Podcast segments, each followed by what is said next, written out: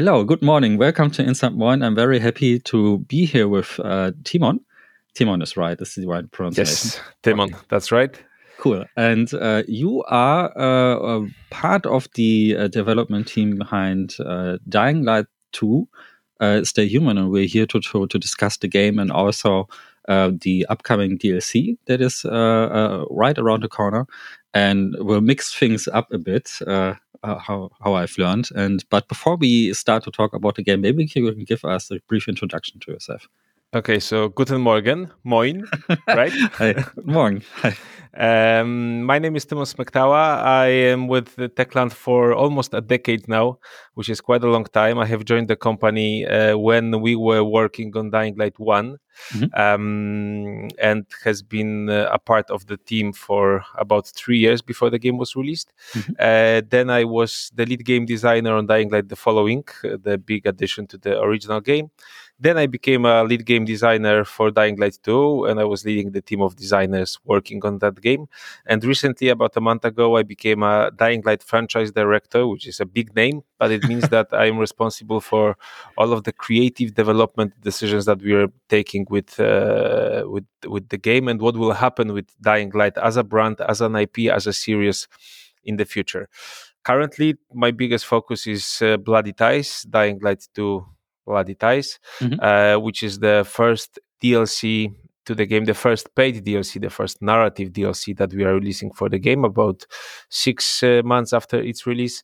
Mm-hmm. Um, but of course, we are already working on, on some future stuff, which maybe I will be able to reveal a little, little bit about uh, on this podcast.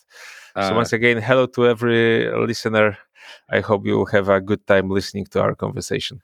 Yeah, yeah, super cool. Thank you very much for this introduction. Let me first say that um, Dying Light, the first one and also the second one, are some are two of the most unique uh, zombie-related games I've seen um, over the past years, which is um, something really cool and also really hard to achieve, uh, to be honest, because there's plenty, plenty of games uh, surrounding the topic of, of zombies, and also we have, of course, a lot of TV series like I don't know, Walking Dead and stuff, and zombies are around for a very long time, uh, since the 70s in, in cinema.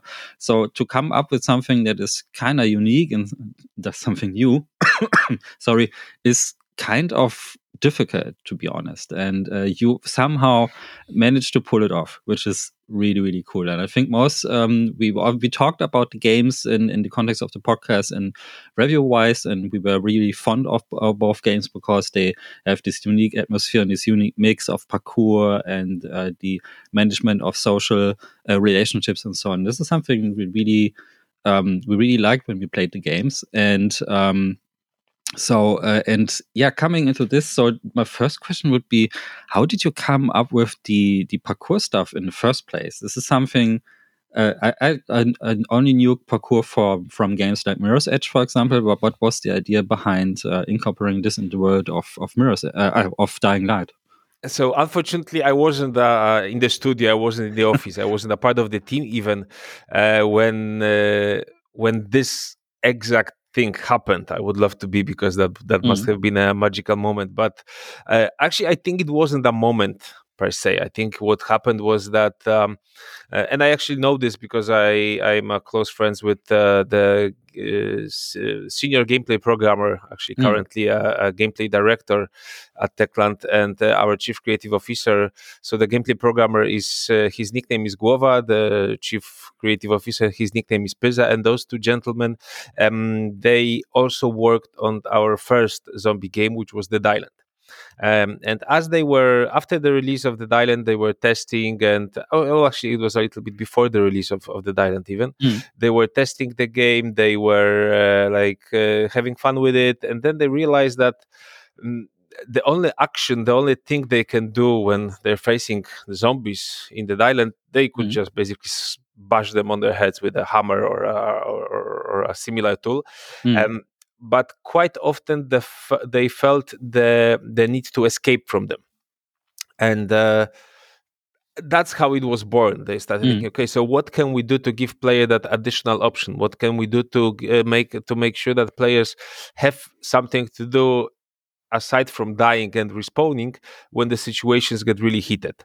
Mhm. And they come up with the idea of parkour. Uh, it was all. Um, I believe in around 2010 ish, 2011, so so some time ago, and um, actually parkour was quite big back then as as as as, as something that started um, appearing in various medias, not only games but also movies. Mm. Um, uh, like for example, the movies David Belle was starring in, or the movie, or for example, Yamakasi.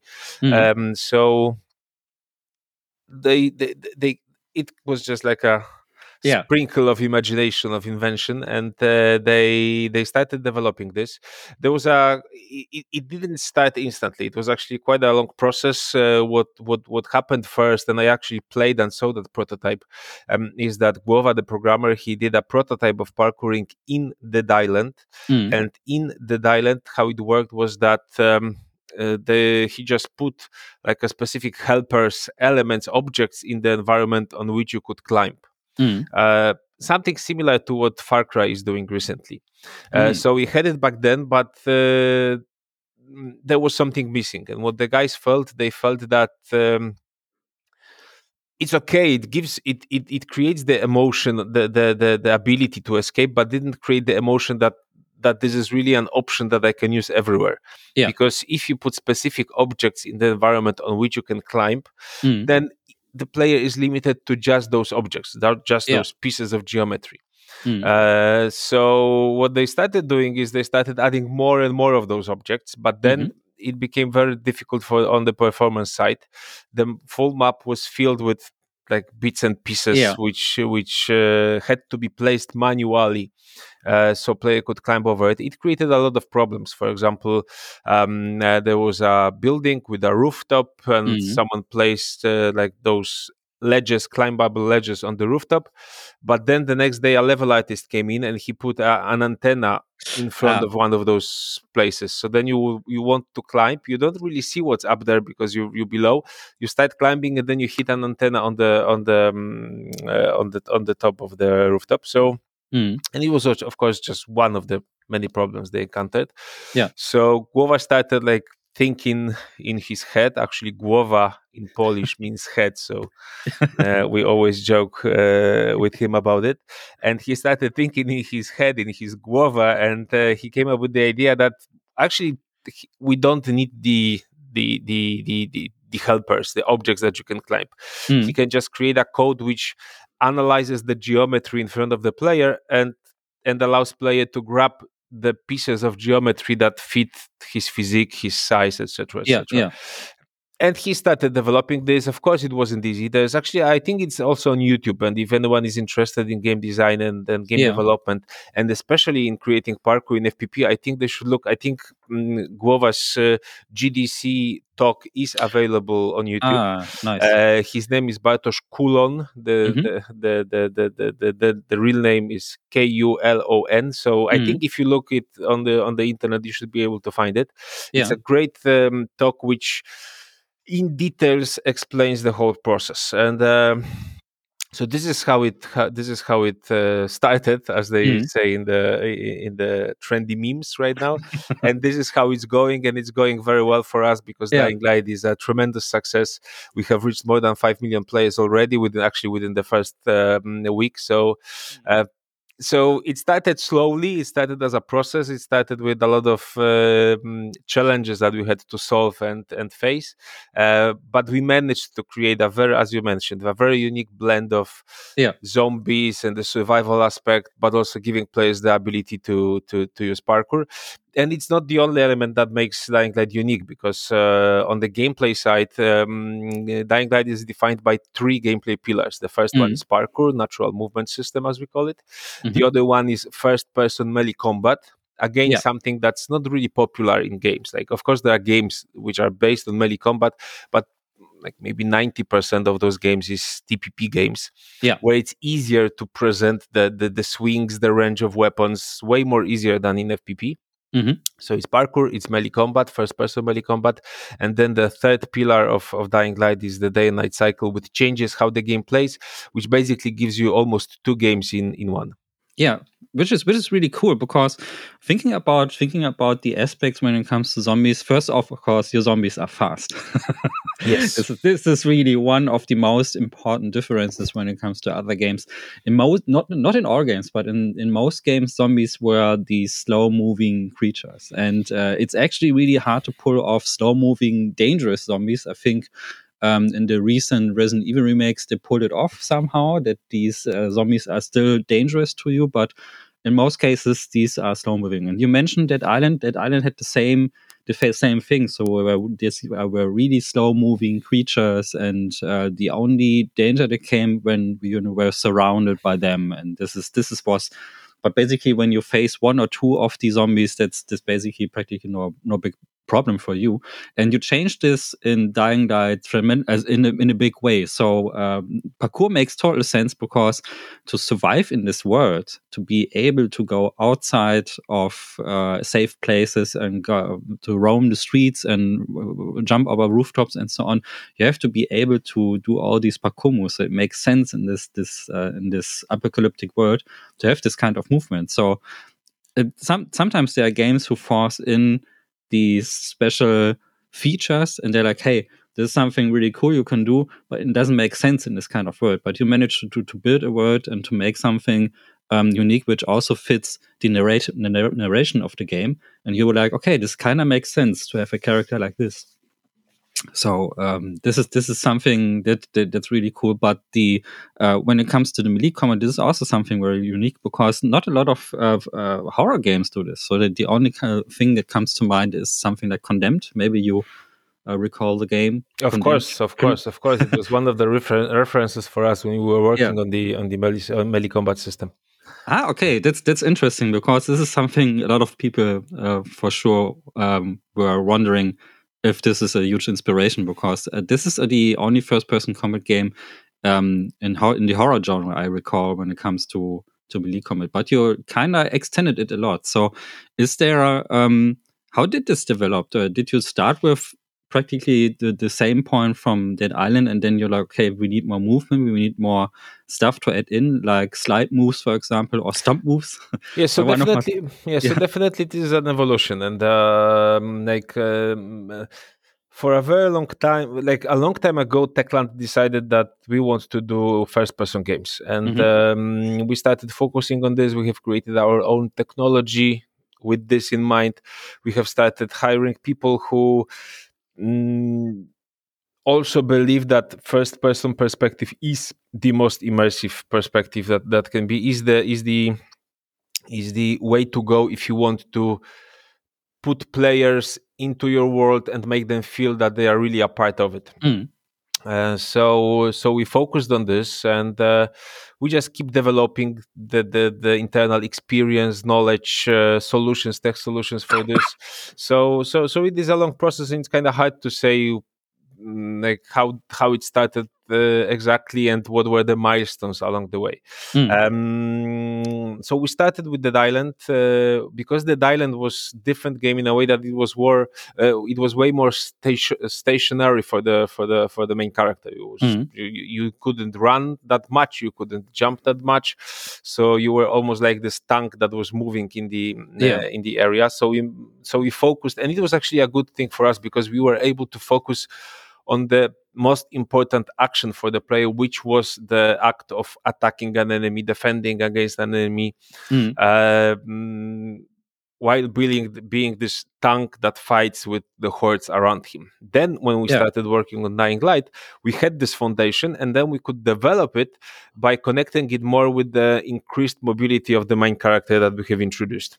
Mm-hmm. So, um, so again, this was a, a step of a, a, step in evolution for us. And then in the second game, uh, we have realized that um, actually in in the first game we didn't achieve one of our goals, and one of our goals was to create a system which would allow players to very seamlessly connect parkour and combat moves. mm-hmm. And uh, we, by looking how people were playing in Dying Light, we realized that it wasn't really like that. What happened was that people were running and parkouring to the city, then encountering enemies, fighting with them very similarly to to what they did in Dead Island, and then they started running again. So it was like a run, stop, fight, run, stop, fight, run, stop, fight. We wanted to connect those two elements of our gameplay a little bit more.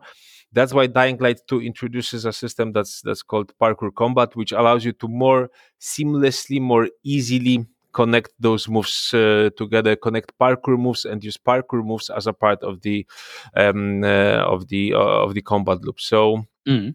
Uh, it is an evolution, definitely. You can you can see traces of it uh, actually you can see traces of Dead Island in uh, Dying Light 2 for sure. Mm-hmm. Um, uh, we're not ashamed of this. We're just using the best practices, the best knowledge, the best experiences that we got while working on that game. But this also means that we had to do some sacrifices and we had to make some turns at, at, at specific parts of the development. So perhaps you remember that in Dead Island, we had a system which um, I believe it was called analog fighting or, or yeah. something. Like it wasn't like the name wasn't really that flashy, but but actually the system was quite flashy and interesting because it allowed you to have a full control over the trajectory of your of the swings of your weapon. Mm. But this could work only in this in the situation where the player was standing and you could focus on on making the correct swings. But then in dying light when we also wanted to have this we, we realized that keeping this is not is not longer possible because mm. player also has to move a lot during the fights. Yeah. So it was just too much. And like actually we weren't able even by ourselves it was for us very difficult to to control both the character and the weapon swings at the same time. It is basically like making circles in in like brushing your teeth to the left and and like yeah. doing something else um, um, in a different direction. So so so this is the sacrifice we had to take to to leave that system in the island and move in a different direction, more mobile direction, more agile direction with Dying mm. Light and Dying Light 2. I think I think something um, when when it comes to this aspect that it really really pulled off quite well. It's interesting that you give the player a kind of body awareness. So uh, you have the feeling that you're actually controlling a physical body, which is not something that um, a lot of first person games do, and which um, I think is also really hard to pull off. Um, so this, uh, what do you think about it? So do you have the of course you ne- there's some there's some stuff that is kind of obvious so don't you never leave your body outside of cutscenes of course. This is the mm-hmm. stuff that makes narration stuff and so on and camera moves around characters talk to you and so on. This is something we have seen in other games. But i think what what is really remarkable is that uh, when you have gameplay you you just mentioned that you uh, kind of want, wanted to have the goal that the player is able to move around, to be very agile and mobile, but at the same time also can run and use combat and intervene these two elements so that they mm-hmm. are not separated. And I think it kind of feels like it. But what about the, was this hard to achieve to still have hands, your own hands, your own feet, your own body, and also some, the weight of your own body in it? There's, when you play with Dying Light, you have this kind feeling of momentum that there is, mm-hmm. uh, that certain moves take some time. So a swing uh, of a weapon, a melee weapon, for example, takes some time before it's finished. But somehow you can you can still calculate what happens next, uh, what happens after the swing. So it's like in a fighting game, maybe uh, that you, you, you can foreshadow what is happening next. Was this was this hard to achieve? So how did you balance this out? Oh, this is like this is, first of all, it's extremely broad uh, question. It's very hard to give a, yeah. a, a quick and and uh, focused answer on it. I'm sorry. uh, no, no, no, no, no. I, actually, I am sorry because I'm having a hard time to to to put something together because there are a lot of like thoughts running through my head. But uh, um, like when it comes to solution how this was achieved there's no easy answer because it's a work of a, of, of, of a huge team of people. The animators the programmers uh, that that, uh, that that have spent really a lot of time basically like years of development to make sure that this happens experimenting with different settings play testing those different settings looking at different references like even i don't know combat or parkour movies recorded with um, gopro cameras. Um, but I think the important thing to say here is that we have made this as our goal. Our goal mm-hmm. was to create, uh, as I said before, uh, a game which immerses you as much as possible, which puts you in the shoes of a guy who's trapped inside a zombie infected city surrounded by hordes of the zombies and mm. we want you to feel this that you are there that you are this person in this situation so um, by deciding this uh, we knew that this should be our focus and then we have put a lot of resources a lot of tech solutions to make sure that this is achievable.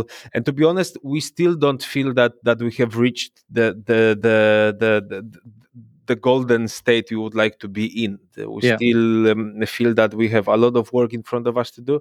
Um, of course, the tech will be developing. This will give us more options. But uh, my dream is that one day you could say that Dying Light is this like almost the ultimate zombie playground where you can just step in and yeah. feel that you are there, and any action that you do um, gets some kind of a response from the game, and any action that you do makes you feel that this is basic almost you doing yeah. all of that stuff. I would love, for example, to uh, not only I would like to see that kind of experience in the future for Dying Light, but I think it would be also mind blowing to have this on VR.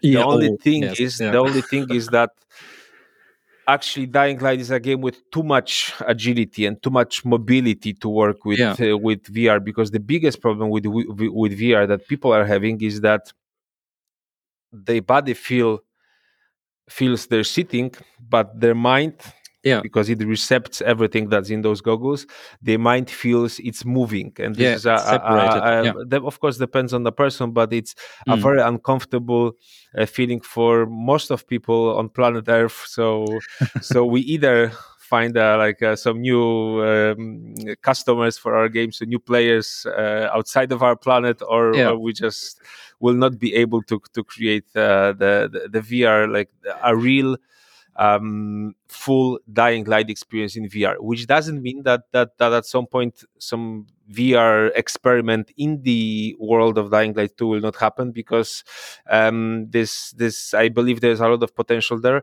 It just can't be a game where you control how you run and you run with the same speed, with the same uh, uh, dynamism as, as as you do in in our base games. Because yeah. in VR it's just motion sickness, like instant motion sickness.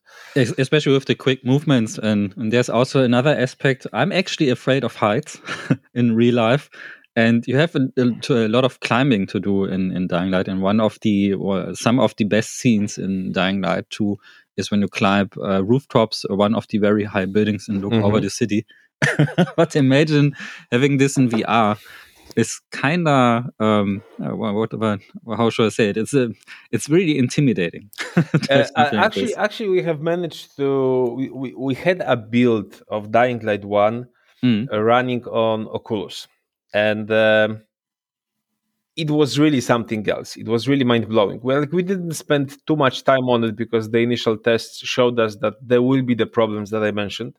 Mm. Um, but even without much um, polishing, even without much uh, work on the performance side, uh, the experience was really like something else. And I'm a I am a, a, person that's lucky enough to not feel the motion sickness that much. I'm a person that that's uh, not affected by it almost at all.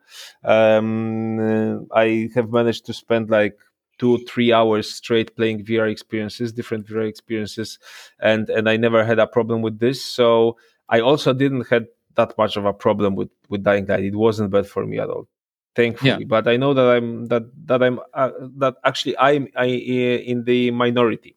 Majority yeah. of players has problems. So, but it was really something. Like it was really a different thing. It was really a different type of experience. And um, uh, I think generally, Dying Light is a like as, as a series one of the um, more subtle elements that define the series is that uh, you are trapped inside a city surrounded by the by by the zombies by the infected.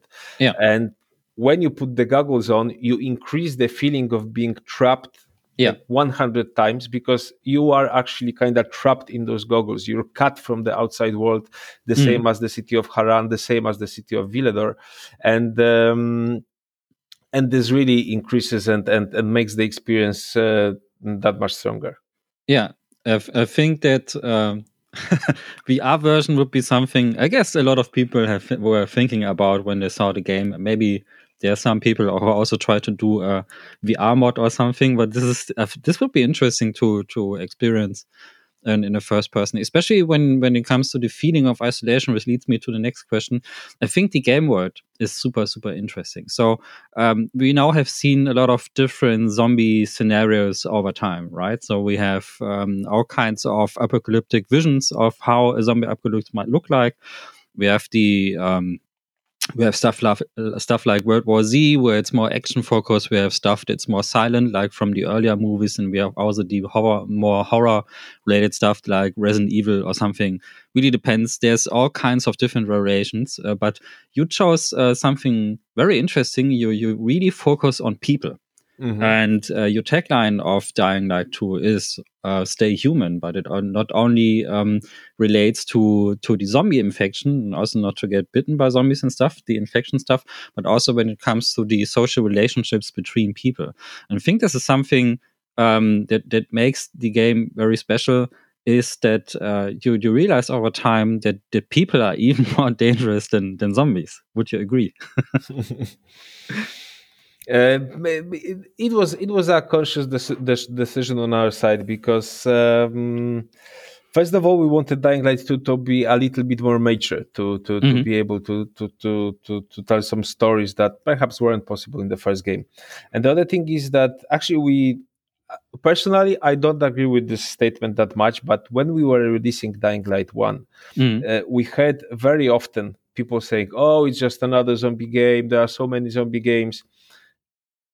Personally i don't agree with this because i think that yeah. actually there aren't that many zombie games it's it's rather a niche genre what we managed to do is we have managed to kind of um, show ourselves as one of the prime uh, titles in the genre mm-hmm. um, but if you if you if you look at steam if you look at xbox live if you look at psn there are, i think there are more sports games more shooter games way more than than than actually uh, zombie games but we kind of felt this this this criticism for for lack of a better word so so we said yes okay so so uh, so yes okay so um so so yes okay so so so so let's try to move in a, a slightly different direction mm-hmm. um we also wanted to the idea was that this will interest more players um, uh, with our game. They, they, they, like if if we kind of hook them with the human stories, then if, if, like we knew that the fans of the zombie genre will be just happy with with Dying Light 2. But then we also yeah. knew that there will be players who who might not play the game because they will say, "Oh, it's just another zombie game." Yeah. So uh, we we thought that if we hook them a little bit with if we interest them a little bit with the human side of the of, of this world of the stories mm. then they might come in and then maybe they will they will kind of accept the uh, the zombies they will accept the infected they will they will stop saying oh it's just another zombie game because mm. because uh, personally i feel it isn't and you also said it before that you feel it's unique and i also feel that it, even if there are other titles in the genre, I still feel that Dying Light is unique in in in in, in the like the the genre that we are working with. Yeah, yeah.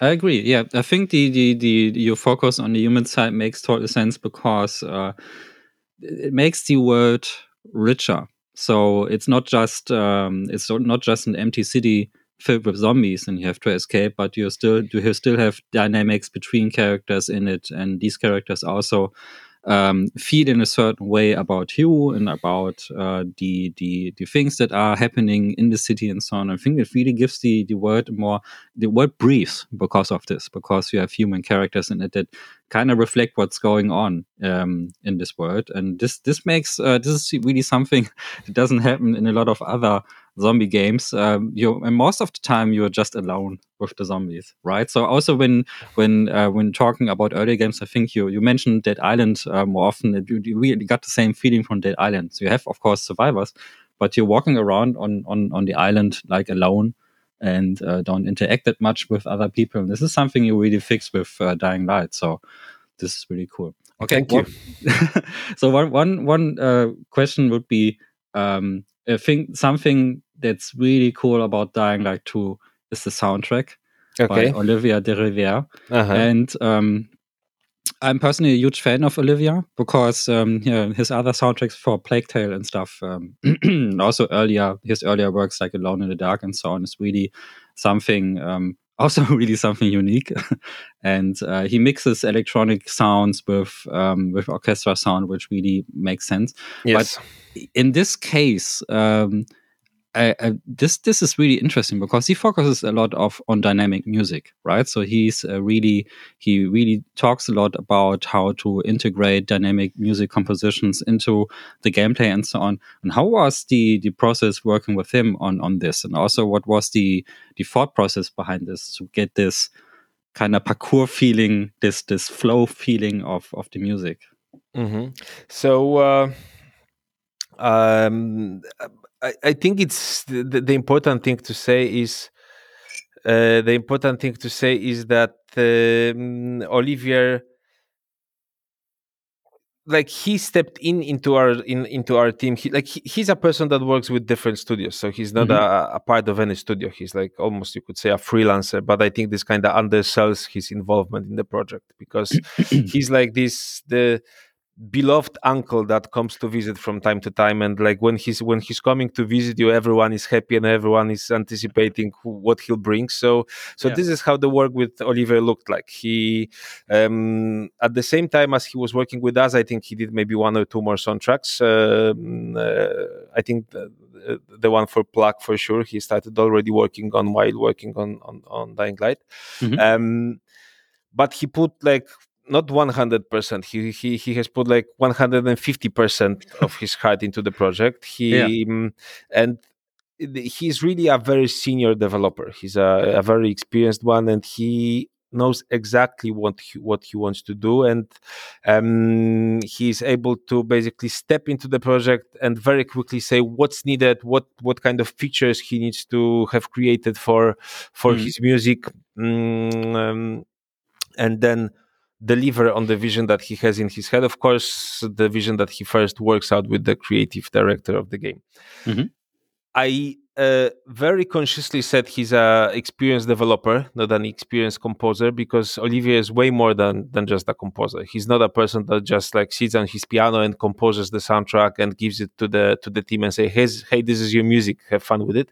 Yeah, he is a developer. He understands that uh, games are a very unique medium, and mm-hmm. that the games give you a way more control over what happens with the sounds and um, how the sounds interact with what player is doing way more than in movies or any other like medium format mm-hmm. so uh, he's not only composing the music but he also comes up with the systems that make the music feel alive make the music seems reactive to what player is doing mm-hmm. and uh, this is a very unique skill that that I I believe not that many people on the planet have. So so yeah. so so it was a real blessing that Olivier was able to uh, come work with us. And aside from being this experienced developer, the person that that has this quite unique skill in the in the in the scope of the whole planet mm-hmm. he's also a little bit crazy because i think you need to be crazy you need to be crazy if you come up with the idea that you want to create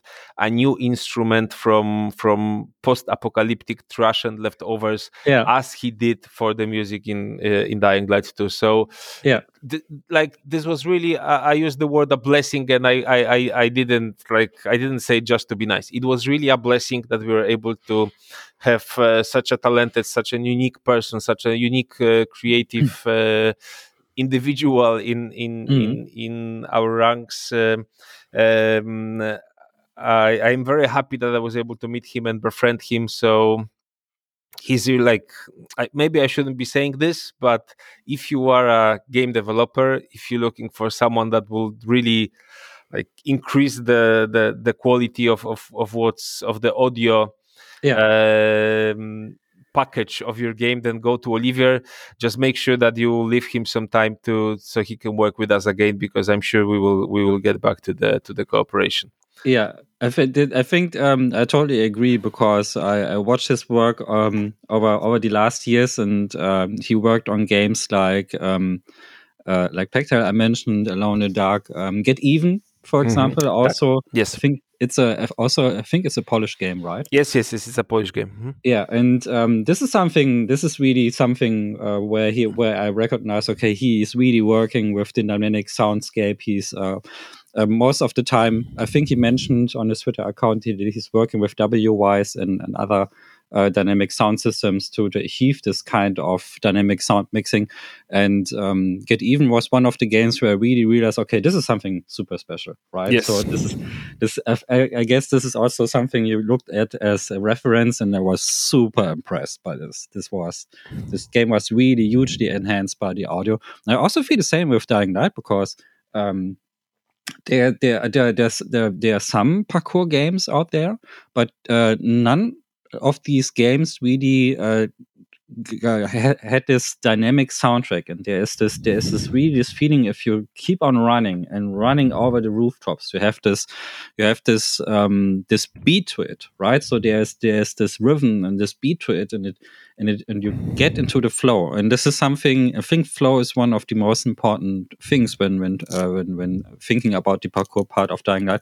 It's not just grabbing some interactive objects and you don't feel anything. It's like the the audio really enhances the the feeling of moving forward. And this is this is something that the soundtrack really achieves. Also also mentioning the the weird sounds into it.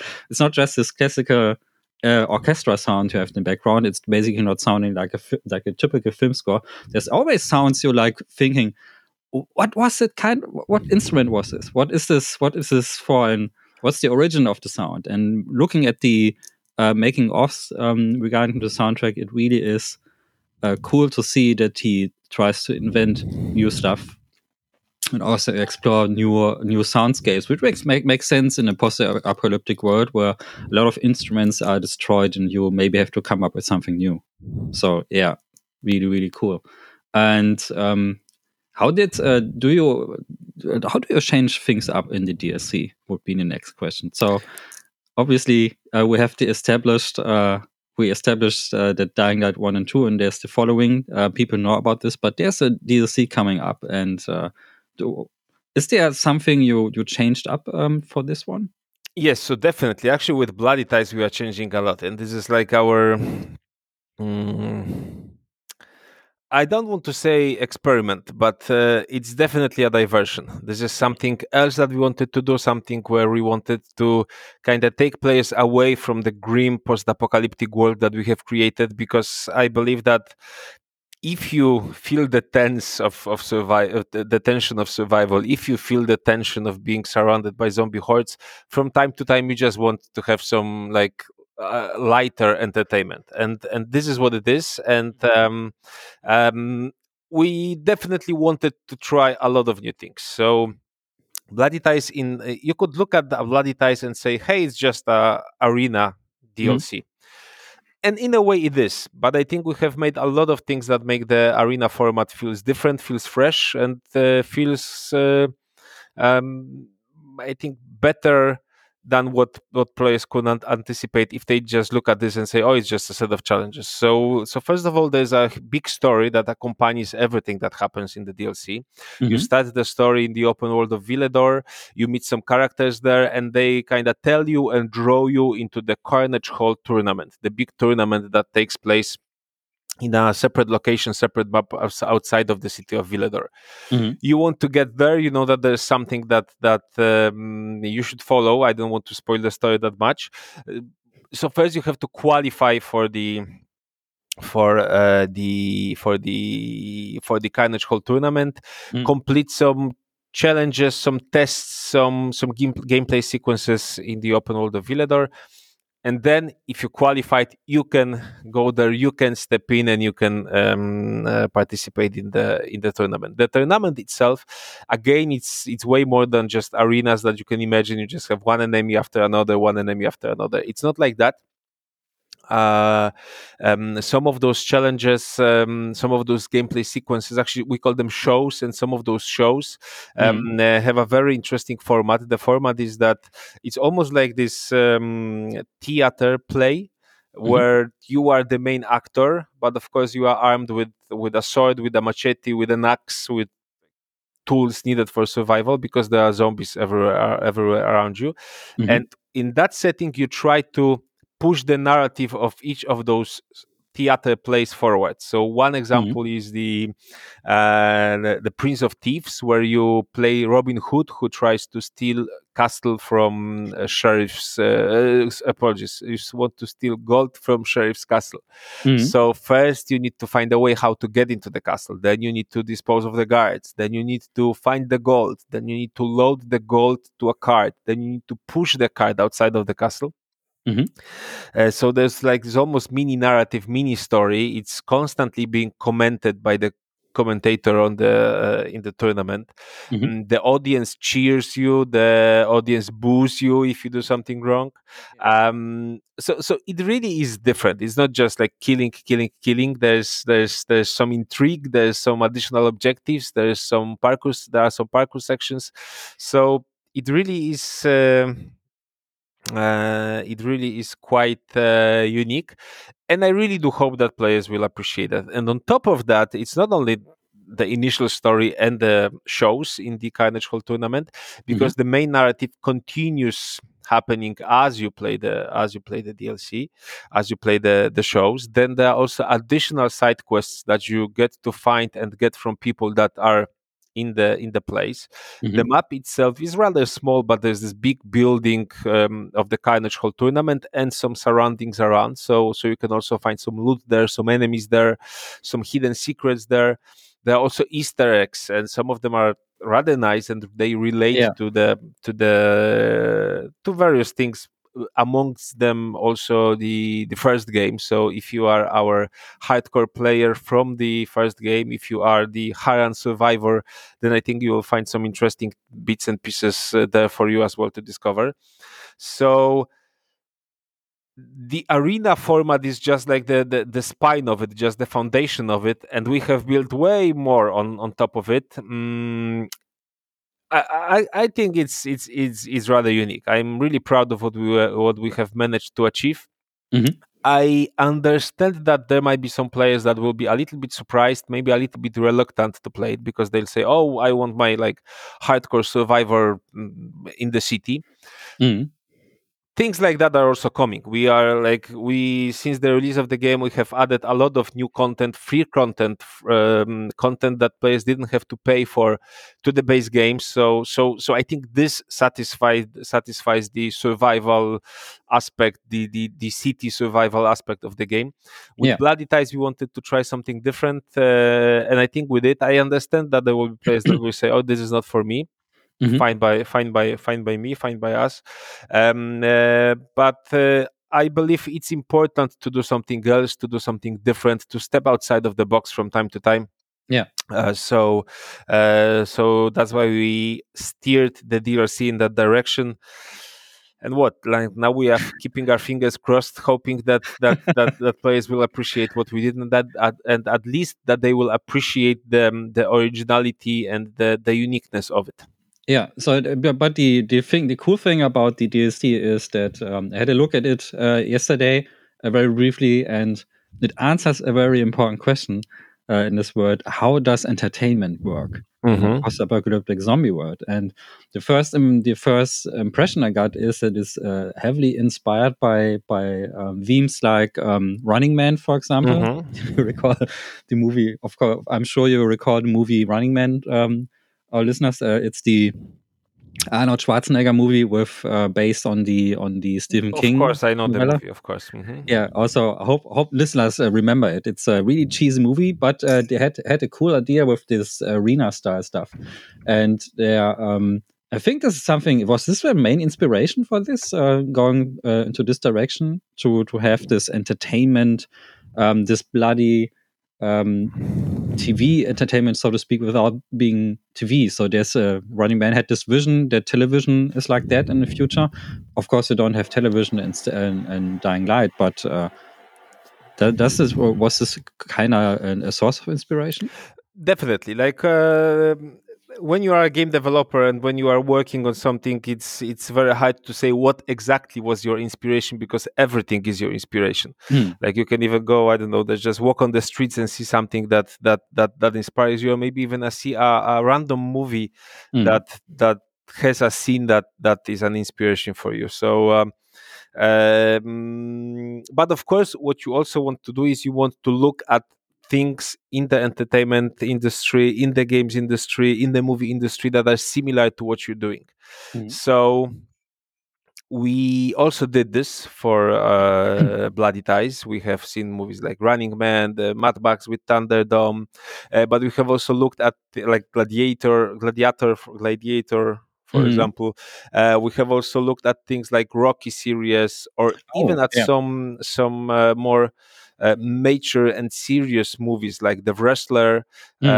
Um, so uh, with Mickey Rourke. So we looked at at anything that we could to to get inspired for this and um, but one of the most unique uh, inspirations for us was uh, what Cirque du Soleil is doing so it's this Mm. circus company that does those that that kind of creates those very unique very extravagant very uh like high budget productions of of, of circus shows. And uh, this was really inspiring for us because this is what they do. They take stories like we did with the robin hood and they put like this uh, stage circus spin on top of it and we also got inspired by this. Also one of our like the our um, chief creative officer is a huge fan of cirque du soleil so he was constantly pointing us to to some of the shows by cirque du soleil. And of course we have also looked at things like the ufc mma galas like where all those big uh, sports events that are focusing on on on uh, fighting sports so Mhm. the inspirations were numerous but of course running man was also one of them Yeah, I think, but Cirque du Soleil is really a good. Um, it's really interesting that to reference it because you kind of have the feeling that people who organize this this arena and also the the the, the deadly sports um, or in the DLC, they really also try to make everything pushing everything to the more entertaining fun side right? So they're painting uh, the walls in a very certain way. They use uh, very specific lighting. That really reminded me also as well as uh, to to a circus somehow. But also it, it it really is a contrast to the rest of of the world around it. So entering the space you kind of get the feeling you are in a very different place than than the city around them. And it w- makes kind of sense because people need this kind of distraction in this world.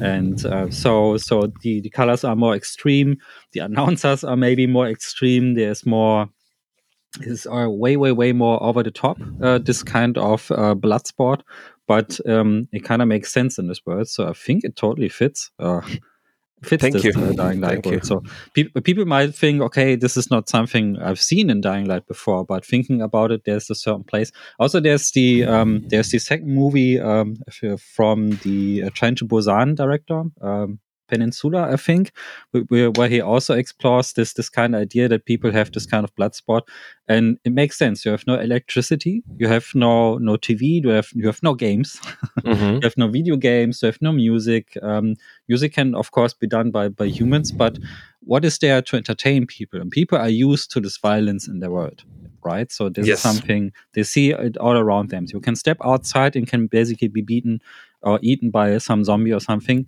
And uh, this is something that makes sense in, in a way that they have this kind of extreme kind of sports. And uh, then there's the structure behind it you you kind of explore in this DLC. So this is, I think it fits in a, in a weird Thank way. you. so don't worry too much about it. So um, we have we have only a few minutes left for this interview. okay. Um, uh, just uh, got got a heads up um, that we will have to finish. So maybe there's uh, one last question. Uh, so where to move next? Um, is there something? Is there a side of the the the dying light world where I think like okay, this is something we should explore because we had we had the following, for example, which uh, moved outside the city walls, which was super interesting and super cool. And um, we have uh, the dynamics and the also the power dynamics of our characters inside the city. But what is there you think like okay, this is this is a side of our game world we can still explore and um, enhance the universe of Dying Light? Is there something for the future? Well, there's a lot for the future, and uh, like actually, we, we could make a whole one-hour interview about this if I could talk about this, though I I, I really can't that much because um, like it is too early to to to excite players about what's coming. Uh, mm. It is too early to create expectations because we are still uh, working on some stuff, and um, until it's ready to be shown, then then then I don't want to spoil what we are thinking about. Also because some things might change, so so so I don't want to then had to retrace what I said before. But definitely a lot is coming, and we have a lot of ideas how we can improve the experience and add to the experience. Um, we have promised five years of support. So if you buy Dying Light 2 now, well, actually, mm-hmm. if you bought it on the on the release day, you, you, you we have promised that you will get five years of um, of uh, support, most of it free. Uh, so if you buy it now, it's still four years and like, what about two months, four months mm-hmm. left. So the sh- the sooner you buy it, the more support you will get for your money. Yeah. Um, no, but jokes aside, there's a lot, a lot, uh, there's a lot that's happening. We uh, just before the holidays, we have started adding chapters, as we call them, chapters to our game, which is, as I said, free content, new objectives, new missions, new rewards for players, new cosmetic items. Um, that introduce those small those those small groups or factions to the game. Mm-hmm. So we will definitely continue doing that. We also want to experiment um, with uh, some type of content that we didn't before, which is uh, mostly related to online experiences and uh, drawing players more into playing together. Mm-hmm. Um, there are also DLCs coming, and uh, the second one is uh, um, uh, definitely it will be more open worldish than yeah, than yeah, DLC okay. one. So so if if if you are worried that we will don't do it, yes, we will do it actually, and and there's more open world uh, coming at some point. Uh, we have uh, a story of how we want Dying Light to develop, also on the narrative side, um, uh, created already, and we just need to follow that that path and kind of take those characters and those locations to uh, to different places and eras and and and and, and situations let's say mm-hmm. um, so i think that's that's that's that's the thing i can say like uh, there's a lot that will happen with Dying Light 2 over the next five years um, almost. Uh, we know where we want the game to be in those five years in 2027. This might sound like a sci-fi, but but but still the year is coming and Dying Light will be there, and we kind of know how we want the game to look and what we want the game to be by that mm-hmm. time. So so please keep your fingers crossed that we'll be able to achieve that and um, but for now i just want you uh, the players, the gamers, our community to focus on Bloody Ties because this is the biggest addition to the game that we have released so far. Mm-hmm. Um, and but the good stuff, the, the new stuff is also coming quite soon. So basically stay tuned and and and follow all, all of our um, social media channels um, all of our interviews like the one that we're having right now for which i would like yeah. to thank once again um, because we will be revealing more and more about what's coming um, definitely we, we don't want to say what will happen too early yeah because as i said when when things are in production then then they can always change and i don't yeah. want players to, to to tell us that we have changed something that we have promised um, but when we are ready with revealing the next stages the f- next phases of, of of dying light 2 saga then uh, we will make sure that you will hear that no matter where you are on the planet. so this is, uh, this is something that doesn't work works uh, in the game industry quite well, so well when you announce something too early. Yes, people will nail down on this, and this is something totally understandable. So um, it's a big city. Dying Light uh, is placed in a huge uh, city, so there's a lot of stories to tell in the city. So um, you get the sense that there's still some spots where, like, okay, this is something we can still explore. So I'm really looking forward uh, what you have in store for us. And uh, yeah, thank you, Tymon. Thank you very much for this for this chat. Thank you very much uh, for giving us a bit of insights into the development of the game. And um, I'm really, really looking forward uh, what the future holds for for the Dying Light franchise. And um, I'm kind of curious now about the VR version. like we can we can try to like if you are in Wrocław, our home city, then then just let us know. Maybe we'll be able to hook up the, the station for you so you can you can see how this worked. Yeah, but, but I will I will only last for a minute or something before I get. no, maybe it will not be that bad. But uh, but uh, I will use the opportunity to say that I would like to thank you for the invitation. It was a very nice Morgan conversation. So so I hope you enjoyed it, and I hope your uh, your listeners also enjoyed it. Um, once again, thank you very much. Uh, have a good day, and uh, see you around. Thank you very much, Tymon. Goodbye. Thanks. bye bye. Bye. And I will stop the recording.